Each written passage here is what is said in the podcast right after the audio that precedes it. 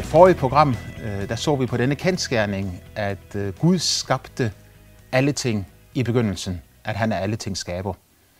Og vi så på dette, at Bibelen fremstiller Gud ikke som en universel kraft eller indflydelse, eller en åndelig, allestedsnærværende ingenting, men at Bibelen fremstiller ham som en personlig Gud med tanker, følelser og vilje.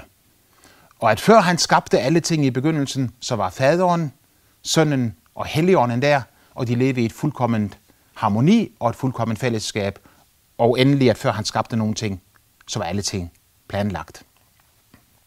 Vi så også på øh, det ondes indtog i universet. Øh, hvordan det onde havde sin begyndelse, fordi Gud er en god Gud, han er kærlighed, han er lys, der er intet mørke i ham. Så han kan selvfølgelig ikke skabe noget ondt, men han har skabt moralske væsener. Engle, keruber, serafer og mennesker. Og alle disse moralske væsener, som han har skabt, har derfor også en mulighed for at øh, afvise det gode og vælge det onde.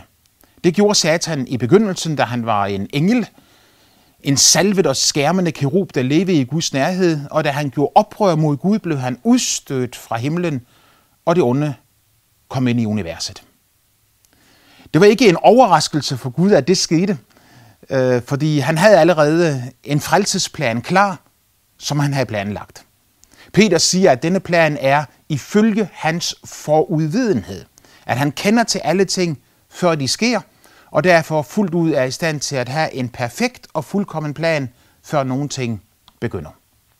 Det bringer os hen til dagens tema, nemlig menneskets skabelse, hvor mennesket blev skabt i Guds billede i begyndelsen. I første Mosebog, det første kapitel, øh, der taler treenigheden med sig selv og siger, lad os gøre mennesker i vort billede, til at ligne os. Og så skabte Gud de første mennesker, står der, som mand og kvinde skabte han dem, og han så, at det var godt, det han havde gjort. Så mennesket var kronen på Guds skaberværk. Så i 1. Mosebog kapitel 2, øh, som nogen siger, er en gentagelse af skabelsesberetningen, eller en anden skabelsesberetning end den oprindelige.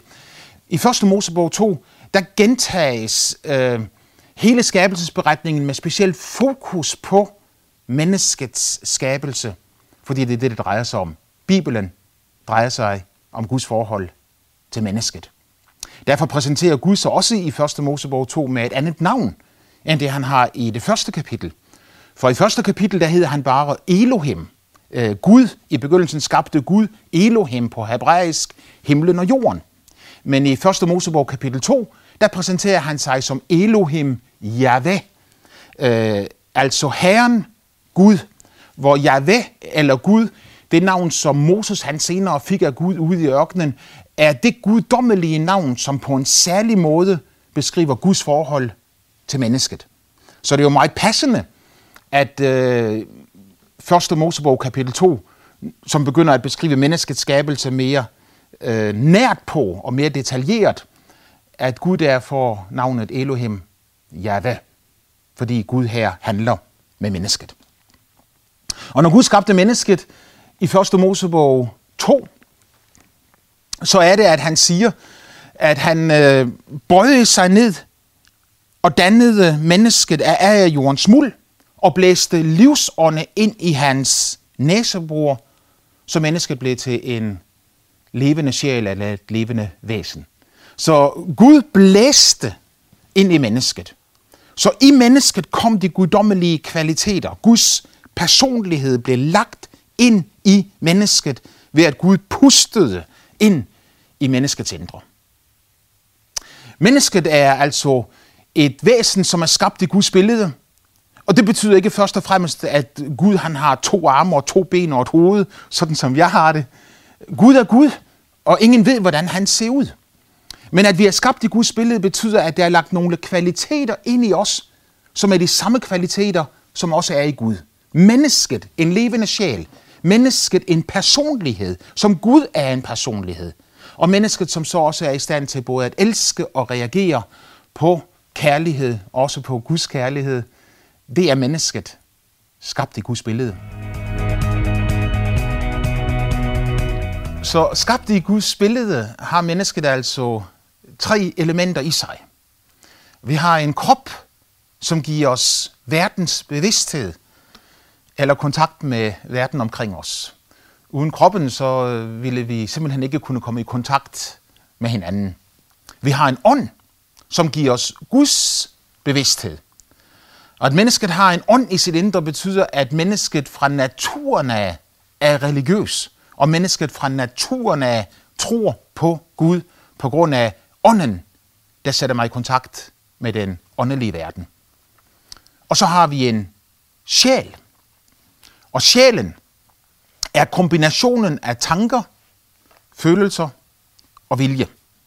Og den måde, disse tre ting bliver strikket sammen på, udgør så det enkelte menneskes personlighed. Og som lægemet giver mig verdensbevidsthed, kontakt med verden omkring mig, og ånden giver mig Guds bevidsthed og kontakt med den åndelige verden, så giver lægemet mig selvbevidsthed og kontakt med mig selv. Så jeg er en personlighed i stand til at tænke, føle og ville. Og det er i denne betydning, at mennesket er skabt i Guds billede. Han blæste livsårene ind i mennesket. Så sagde Gud, at det ikke er godt for manden at være alene. Og han fandt en medhjælp til ham ved, at han lod en dyb søvn falde på Adam. Og øh, ud af hans side fra et ribben, så byggede Gud en kvinde, og så førte han manden og kvinden sammen. Og når Gud førte disse to sammen og gjorde dem til ét, så var det bare et udtryk for hans fuldkommende vilje, hvordan mennesket også skulle få lov til at have en partner og leve i kærlighed med andre mennesker og blive frugtbare og mangfoldige og opfylde jorden og leve i en guddommelig kreativitet, glæde og lykke. At det er Guds plan, og at det er Guds hensigt, at mennesket skal være lykkeligt, øh, ses allerede øh, når han, efter han har skabt mennesket, også skaber et sted til mennesket. Og det sted, Gud skaber til mennesket, lå i et land, som han kaldte for Eden. Der var paradisets have. Og i paradisets have, i Edens land, der skulle mennesket leve, mangfoldiggøre sig og leve i en kreativ tilværelse i fællesskab med Gud. Selve ordet Eden øh, betyder oversat til dansk vellyst, lykke af højeste karat. Så Gud skabte mennesket og anbragte ham på lykkens sted. Hans vilje og hans ønske med hvert eneste menneske, alt hvad han har skabt, er, at lykke og glæde skal få lov til at gennemstrømme os. Jeg kan næsten se Gud have et billede af en hel flok mennesker skabt i hans billede, som bare går rundt og jubler og skaber og har det sjovt og herligt sammen netop fordi de lever i hans fuldkommende og perfekte velsignelse. Dette Guds billede i mennesket afspejler sig i to kendskærninger. Den første kendskærning er denne her, at mennesket er åndelig. Ingen behøver at lære mennesket om Gud eller lære mennesket om religion. Underligt er det, at selv i familier, hvor, hvor de aldrig nogensinde har Gud på dagsordenen, hvor de aldrig går i kirke og aldrig taler om religion, der vil børnene lige pludselig begynde at tale om disse ting alligevel. Og uanset hvor du kommer hen i hele verden, hvilken region du øh, bevæger dig ind i, om det er i det dybeste Amazonas jungle, eller hvor det end er henne, så har der aldrig nogensinde været en kultur, som var uden en Gud. Godt nok ikke himlens og jordens skaber, mange guder, som mennesket har lavet i sit eget billede. Men bare det, at alle mennesker har en religion, fortæller jo i sig selv, at der er noget inde i mennesket, som råber ud og så siger, Gud er til. Faktisk behøver man ikke at lære at være religiøs. Man er nødt til at lære ikke at være det. Mennesker, som er øh, bekendende, øh, fuldblods ateister, er mennesker, som har lært sig at være det. Ingen behøver at lære sig at tro på, at der findes en Gud, for det kommer indefra ud. Så den ene ting, som Guds billede har efterladt i os, det er en bevidsthed om en Guds eksistens. Den anden ting, som øh, det, at vi er skabt i Guds billede, har lagt ind i os, er, at vi har en samvittighed. Altså at mennesket øh, har en, øh, en samvittighed, som fortæller det, hvad som er rigtigt, og hvad som er forkert.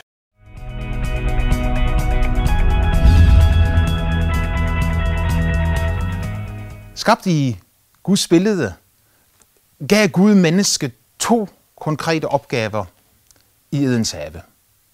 Han sagde til dem, at de skulle dyrke haven, og de skulle vogte haven. At mennesket skulle dyrke haven er et udtryk for, at Gud ikke skabte mennesket til at sidde og trille tommelfinger og ingenting foretage sig, men som Gud selv er en kreativ, skabende Gud, skulle mennesket også få lov til at være kreativ og skabe ting omkring sig. Kultur i sin højeste karat, kulturlivet i sin højeste karat, afspiller, afspejler denne guddommelige kvalitet, at mennesket skulle leve i kreativitet og skabe skønne og smukke ting omkring sig. Den anden ting, mennesket skulle gøre, var, at de skulle vogte haven. Og her er der et meget klart advarselssignal. For hvad skulle de vogte haven imod? Der var noget ondt, som ville prøve på at trænge sig ind. Der var en ond magt, som ville forsøge på at ødelægge mennesket. Og Gud advarer mennesket på dette tidlige tidspunkt og siger, at denne onde magt allerede findes. Djævelen var allerede blevet en falden kerub, en falden engel, og Gud siger, vogt nu haven, så han ikke får lov til at komme ind og ødelægge noget for jer. To opgaver og en begrænsning. For da Gud har skabt mennesket, så siger han til dem, alt som jeg har skabt, kan I få lov til at øh, regere over og nyde. Og I kan få lov til at spise af alle træer i haven, og I kan få lov til at være lige nøjagtigt så kreative, som I ønsker det. En begrænsning. Træet til kundskab om godt og ondt midt i haven måtte de ikke spise af. Er det ikke utroligt, hvordan at mennesker kan fokusere på den ene ting, man ikke må, i stedet for at fokusere på de millioner af ting, som man må? Der var en hel uendelighed af ting, som mennesket gerne måtte gøre. Og alt det, det ville bare være med til at øh, gøre mennesket bedre, øh, få mennesket til at vokse ind i den fantastiske i det fantastiske samfund med Gud og det fantastiske liv, som Gud havde skabt det til. Men én ting måtte mennesket ikke gøre. Det måtte ikke spise af træet til kundskab om godt og ondt. Hvor har jeg ikke mange gange hørt mennesker og set mennesker grine af denne øh, fortælling om syndefaldet. Eva spiste af æblet, og synden kom ind i verden. Nu er det at spise af et æble måske ikke den største forbrydelse, man kan forestille sig. Øh, og Bibelen taler jo heller ikke om et æble, Bibelen taler bare om en frugt. Og, og essensen i det her er simpelthen ikke hverken æblet eller hvad det var for noget, men essensen i det her, det er, at Gud satte mennesket på prøve. Han satte menneskets kærlighed på prøve ved et valg. Fordi kærlighed uden valg er meningsløs. Hvis du tager valget bort fra kærligheden, så eksisterer den ikke længere. Hvem ville bryde sig om at få en dukke, som hver gang man trykker på maven af den, så siger den, jeg elsker dig, jeg elsker dig. Det kan næppe få hjertet til at banke hurtigere. Indrømme, det kan det være lidt sjovt første gang, du hører det, anden gang og tredje gang måske, men en kærlighed, som bare kommer mekanisk ud, er jo ikke en kærlighed, som nogen af os har lyst til at leve i. Så fjerner du valgets kraft fra kærligheden, så eksisterer den ikke længere.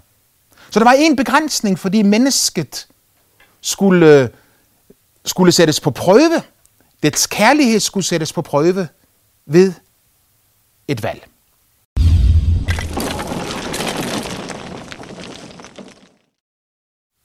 Så mennesket måtte ikke spise af træet til kundskab om godt og ondt når djævlen frister mennesket, så siger han til mennesket, at øh, hvis I spiser af træet, så ved Gud, at I bliver som ham til at kende godt og ondt. Det var den største løgn, som nogensinde var kommet. At mennesket kunne blive som Gud. Det siger sig selv, at det skabte aldrig nogensinde kan blive som skaberen.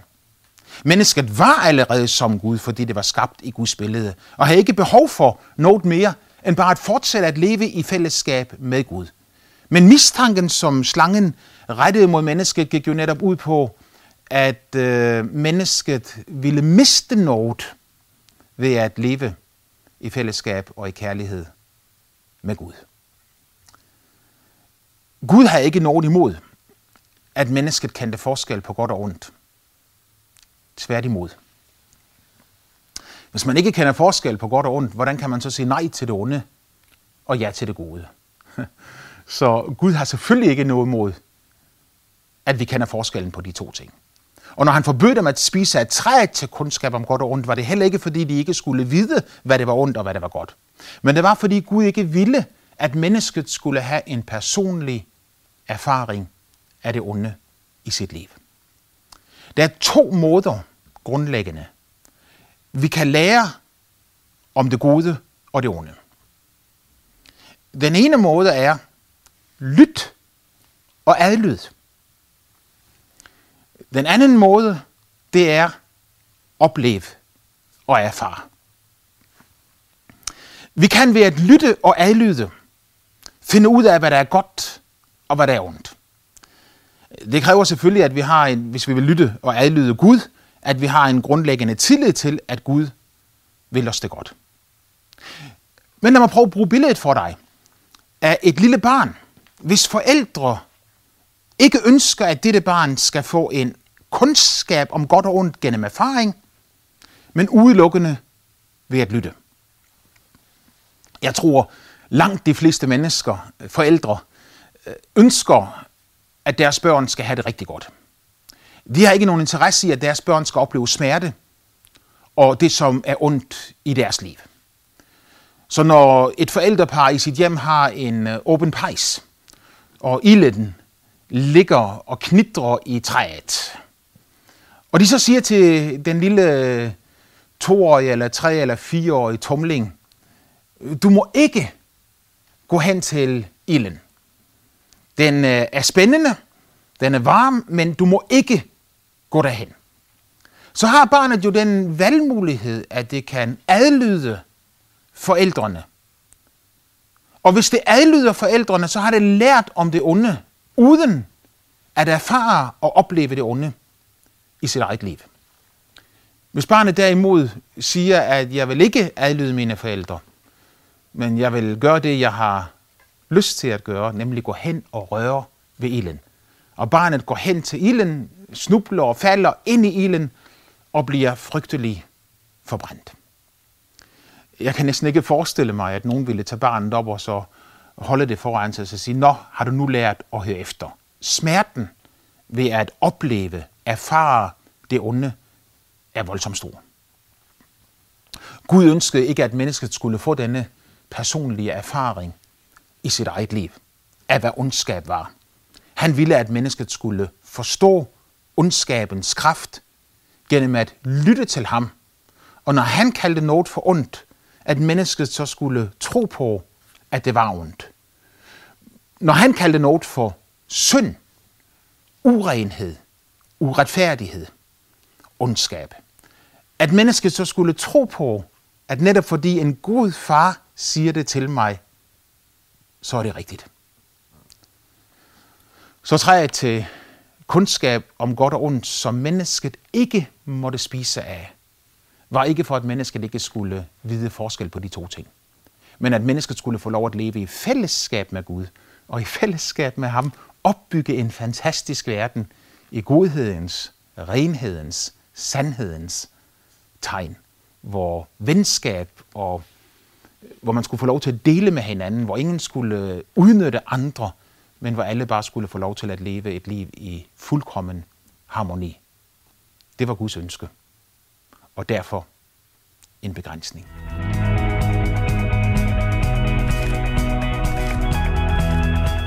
I det, nye, I det nye testamente øh, siger Paulus i Efeserbrevet, vælg det, som er velbehageligt for Herren.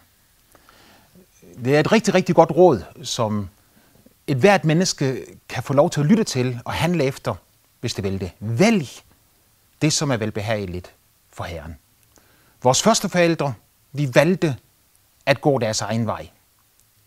Da de var i Edens have, står der, at slangen kom ind, fristede dem og sagde, mund Gud virkelig har sagt, I må ikke spise af noget træ i haven. Og fristet af slangen, overtrådte mennesket, og synden kom ind i verden.